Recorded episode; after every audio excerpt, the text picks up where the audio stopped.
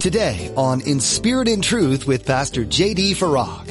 Whoever guards his mouth and tongue keeps his soul from troubles. That saying again, loose lips sink ships.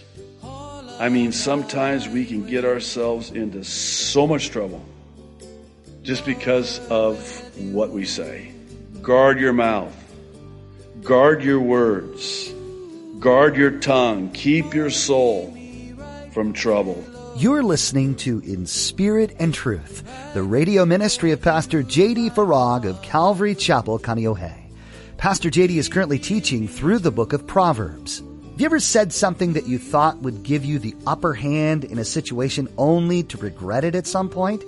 Perhaps one of the biggest challenges of life is keeping our tongues in check. As Pastor JD will teach you in his message today, we would do well as believers to guard our mouths. Now, be sure to stay with us after today's message to hear how you can get your own copy of today's broadcast. Subscribe to the In Spirit and Truth podcast or download the In Spirit and Truth iPhone or Android mobile app. But for now, here's Pastor JD in Proverbs chapter 21 with today's edition of In Spirit and Truth. Think about the writer of Hebrews where he says that do not forsake the assembling, keyword, of yourselves together as is the custom of some. Now again, stay with me. The assembling of yourselves together in a fellowship, in a church. Don't stop going to church. Because when you go to church, you're assembling together. So I always use the illustration that I, best illustration I ever heard. I have this watch up here and it's functioning. Okay? Why? Because it is assembled. It's assembled. Now let's just say, for purpose of illustration, that I took all of the parts of this watch and I just gathered them together up here. Just gathered them together all of the small, tiny springs and instruments and gears, and I just gathered them together. Well, eh, it's worthless. It has no purpose because it's not assembled. You see where I'm going with this? When we get together as a body of believers, it is an assembly, all different parts of the same body with different functions and all very important. This is what the Apostle Paul talks about in his epistles, one in particular to the Corinthian church, about how every part of the body is important. You might not think so, but we need you because you're part of the body and we need to be assembled together. That is a functioning assembling together of the body of believers. So let's take this proverb and let's superimpose it on the template of that illustration. So we wander from that we, we don't assemble ourselves together. Well, what does it lead to? Spiritual deadness, spiritual dryness. I mean, isn't it fair to say, yes, this has a literal application in the way that we forsake the way, we stray, and it could be a matter of life and death if we stray off of the path? The right path. It can be a matter of life and death, literally, but let's talk about it in the spiritual sense, metaphorically. Isn't it true also that for us to stray away, to deliberately not stay on the way of understanding, to wander from it, will it not result in a spiritual deadness? You know, if you wonder why there just seems to be this spiritual dryness. Could it be? Have you ever heard the expression that one week without God's word makes one week? You just see the play on words there. W E E K, week, makes one week. W E A K, and that could be across the board. One week without prayer makes one weak. How, how, does faith come? Faith comes by hearing and hearing by the word of God. Why is it that we can become so weak in our faith? We, we need spiritual strength. How are we going to get that spiritual strength? It comes from the word of God.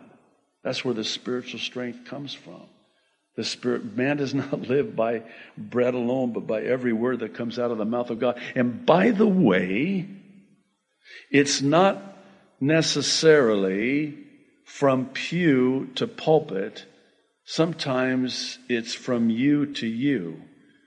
By assembling together, God may have a word for you that is spoken through that brother and sister in Christ that you are assembled together with and God may speak through them. And if you forsake, you're cutting yourself off. And by the way, you're vulnerable. You're a sitting duck for the enemy. You know how the in, in ancient warfare, how they would defeat the enemy is they would get them separated from the rest of the camp. You know the armor, the spiritual armor in Ephesians 6, very interesting. You know the I always thought when Paul says, above all, take ye up the shield of faith above all. He's not saying that the shield of faith is above all the most important part of the armor. No. He was describing what they would do in warfare at that time.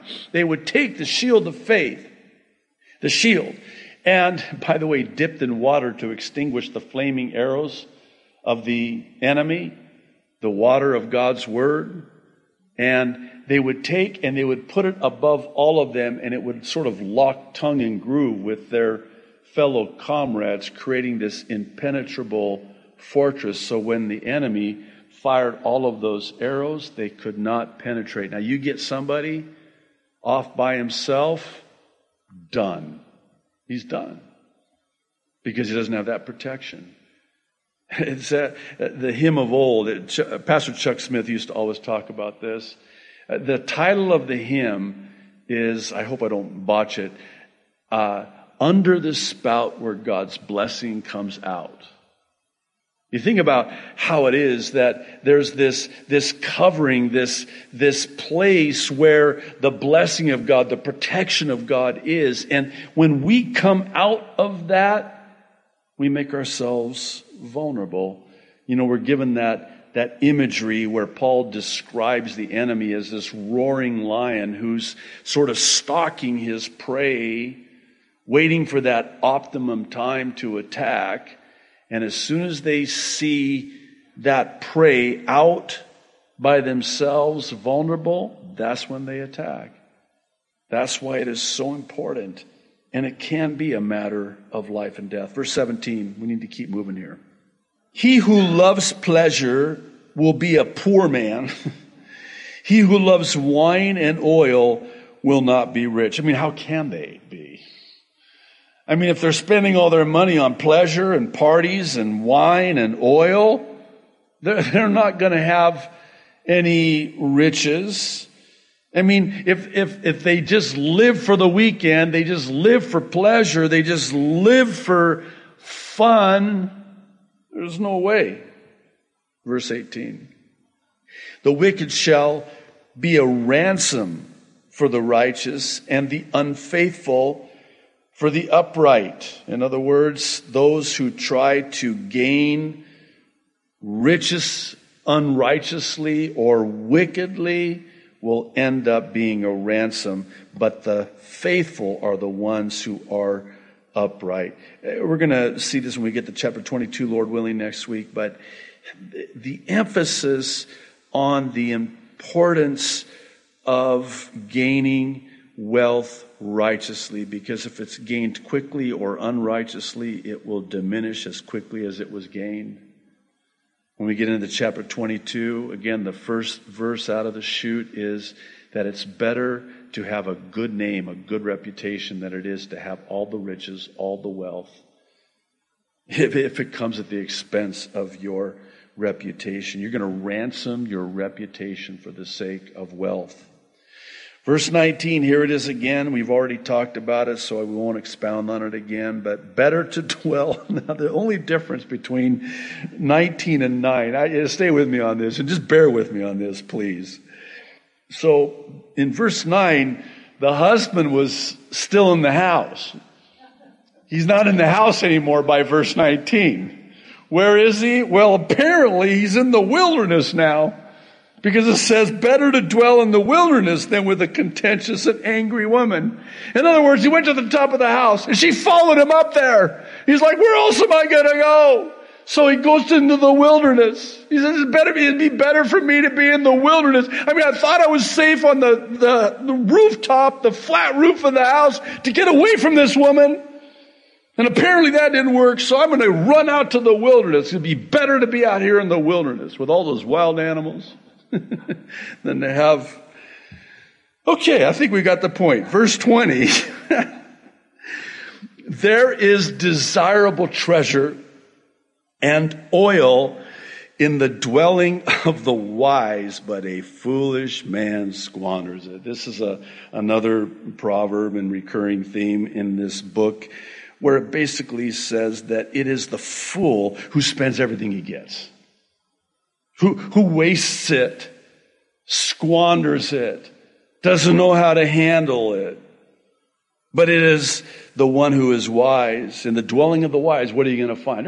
You're going to find this reserve, this treasury of oil, fine oil. Verse 21 He who follows righteousness and mercy finds life, righteousness, and honor. Pretty much self explanatory. I mean, the one who's walking in righteousness is going to be one who's going to be honored. Verse 22 A wise man scales the city of the mighty and brings down the trusted stronghold. It kind of goes with 23. Whoever guards his mouth and tongue keeps his soul from troubles. That saying again loose lips sink ships. I mean, sometimes we can get ourselves into so much trouble just because of what we say. Guard your mouth. Guard your words. Guard your tongue. Keep your soul from trouble. Verse 24. A proud and haughty man, scoffer is his name. He acts with arrogant pride. Again, I want to talk about this as we get to the end. The desire of the lazy man kills him, for his hands refuse to labor. Again, a warning concerning slothfulness, the sluggard, the lazy. Verse 26. He covets greedily all day long, but the righteous gives and does not spare. In other words, there are those who take and there are those who give. Verse 27 The sacrifice of the wicked is an abomination. How much more when he brings it with wicked intent? This carries with it the idea of a gift, making a sacrifice, an offering, if you prefer, but it's to buy off, to garner favor. It's with, with, with malicious motives, malicious intent. Verse 28, a false witness shall perish. But the man who hears him will speak endlessly. Now, this is another one that's a little bit gnarly at first read. It, it kind of has this idea that there is one who, when they speak consistently, I mean, they're consistent. Those are the ones that you will listen to and trust in because they're consistent but contrasted with the one where there are, if you will, inconsistencies. Nah, wait, wait, wait, wait. That's inconsistent with what you just said. There's an inconsistency here. That's the false witness as contrasted with the one who is consistent. Verse 29. This is good imagery. A wicked man hardens his face. But as for the upright, he establishes his ways. So picture this man. He's, he's hard hearted, stiff necked. I mean, rigid, hardens his face, unbendable. There's no breaking him. Contrasted with the upright who is established in his way. I mean, sometimes the countenance of some people says it all. I mean, just their, their, their countenance, their face, their, their facial expression. You know, there are people that are actually, that's their business is, is reading their facial language. I hope nobody reads my, if you're, don't read my facial language, you know, I'm, I'm trying my best. I was born with this face, so I'm doing the best I can. Verse 30. There is no wisdom, I love this one, or understanding or counsel against the Lord. In other words, you want to uh, fight against the Lord? Guess who's going to win? It's not you. Nobody can come against the Lord and succeed. No wisdom, no plan, no counsel, no understanding. Nothing will prevail against the Lord. Never go against the Lord. And then lastly, verse 31 the horse is prepared for the day of battle. Nothing wrong. Make preparations, make plans, prepare the horses, prepare for the battle, but deliverance is of the Lord. So in the end, when you are delivered, when you are victorious, when you are more than a conqueror, you don't say, oh, it's because of my preparations. It's because I prepared the horses for battle. And then you take the credit for it. No. You, you make the preparations, you make the plans, but ultimately God alone gets the glory for delivering you. It's really a, uh, how did one say it? Make plans as if it all depends upon you and wage war as if it all depends upon the Lord. In other words, do your best and trust God with the rest, with the outcome. I mean, God does not just expect us to sit by idly, you know, as He does everything. No, there's a, there is a participation on our part, a preparation on our part in the day of battle. Okay. So again, we won't get to 22. I don't think any of you are complaining, and even if you are complaining, uh, complaining is a sin, so you need to repent. Um, you know, I was thinking about as we go through these proverbs, and we were basically doing a chapter a week. I, I just kind of want to extract what I see as the main lesson, the takeaway, something that we can take away from that chapter and take home with us and take into the rest of our week and and weekend. And to me, chapter 21 is a lesson about the danger of pride.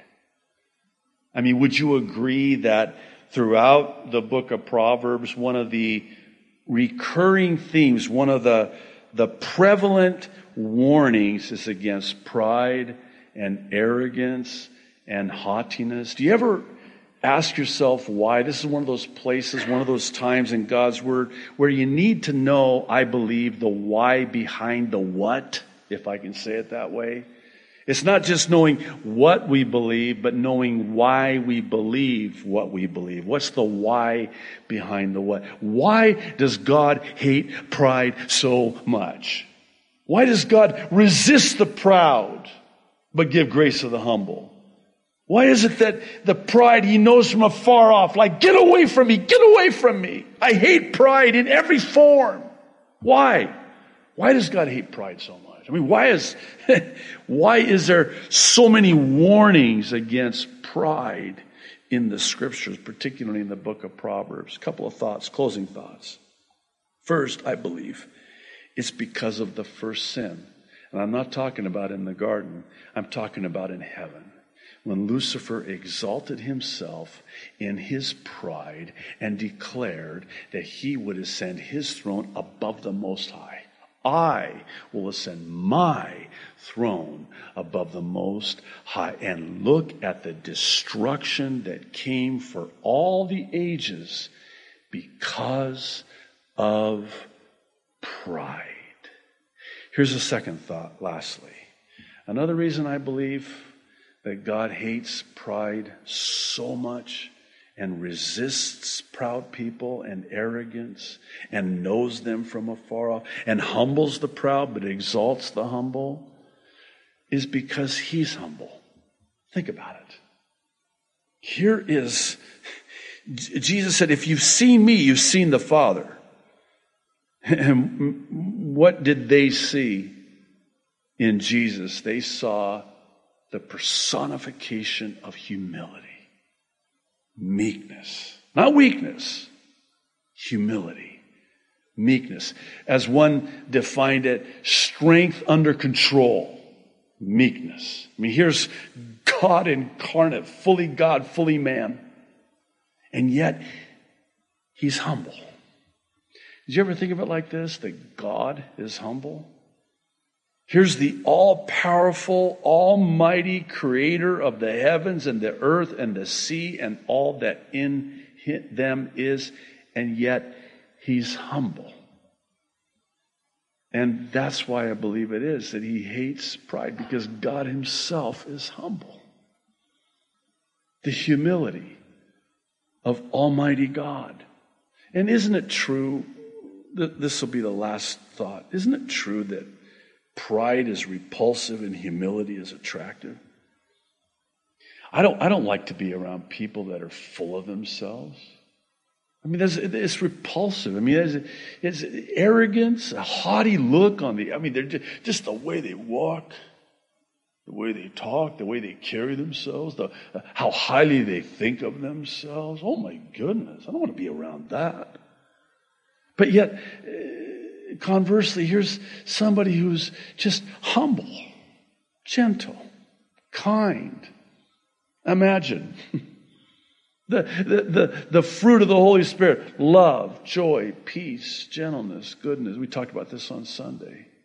All the things that characteristics that come from the fruit of love, fruit singular, and, and meekness is so attractive. This is why it is, I believe, that we're attracted to the underdog because of the humility, and that we're, in a sense, repulsed by the favorite because they're so arrogant. Like, we're gonna kill him! It's like, oh, really? And it, it's kind of a David and Goliath thing. Here comes David on the scene, this little teenager, many scholars believe, a teenager. And then here's Goliath. Oh, God, is this a joke? I'm going to take and eat you for lunch and feed the leftovers to the birds. And, you know, just so confident and arrogant. And, and here's David going, oh, I, I just, I got a slingshot, five stones. And I think there's been a big misunderstanding, you uncircumcised Philistine, because you think this is you against me. No, this is you against God, the God that you blasphemed. And here's this humility, this David who has a heart after God's own heart. Humility is attractive, pride is repulsive. Proverbs is a book of action the sage life applications written in its pages not only give you something to think about, but they inspire you to act upon what you've read. As you continue to study this book with Pastor JD, approach each nugget of wisdom prayerfully, asking God to show you how you can incorporate it into your own life. He can and does teach you through His Word. We'd be honored to be praying for you during this study. Would you let us know how we could be doing that for you? You can connect with us by visiting our website in spiritandtruthradio.com and clicking on contact under the About tab. We'll get in touch with you as soon as we can. You'll also find us on Facebook and Twitter, and you're welcome to interact with us there. Pastor JD's teachings are also available on YouTube. Links to all of these are available at our website. Are you part of a church? We want to encourage you to find and begin regularly attending a church in your area if you haven't already. If you're near Kaneohe, come visit us. You'll find all the information you need, including service times and directions to Calvary Chapel Kaneohe on our website. Again, that's in spiritandtruthradio.com. That website also houses all of Pastor JD's teachings, including his weekly prophecy updates and the ABCs of salvation. This is a simple guide to sharing the good news of salvation in Jesus. It can help you start a conversation with someone you love. That's all we have time for today. Thanks for joining us for this in-depth study of Proverbs right here on In Spirit and Truth.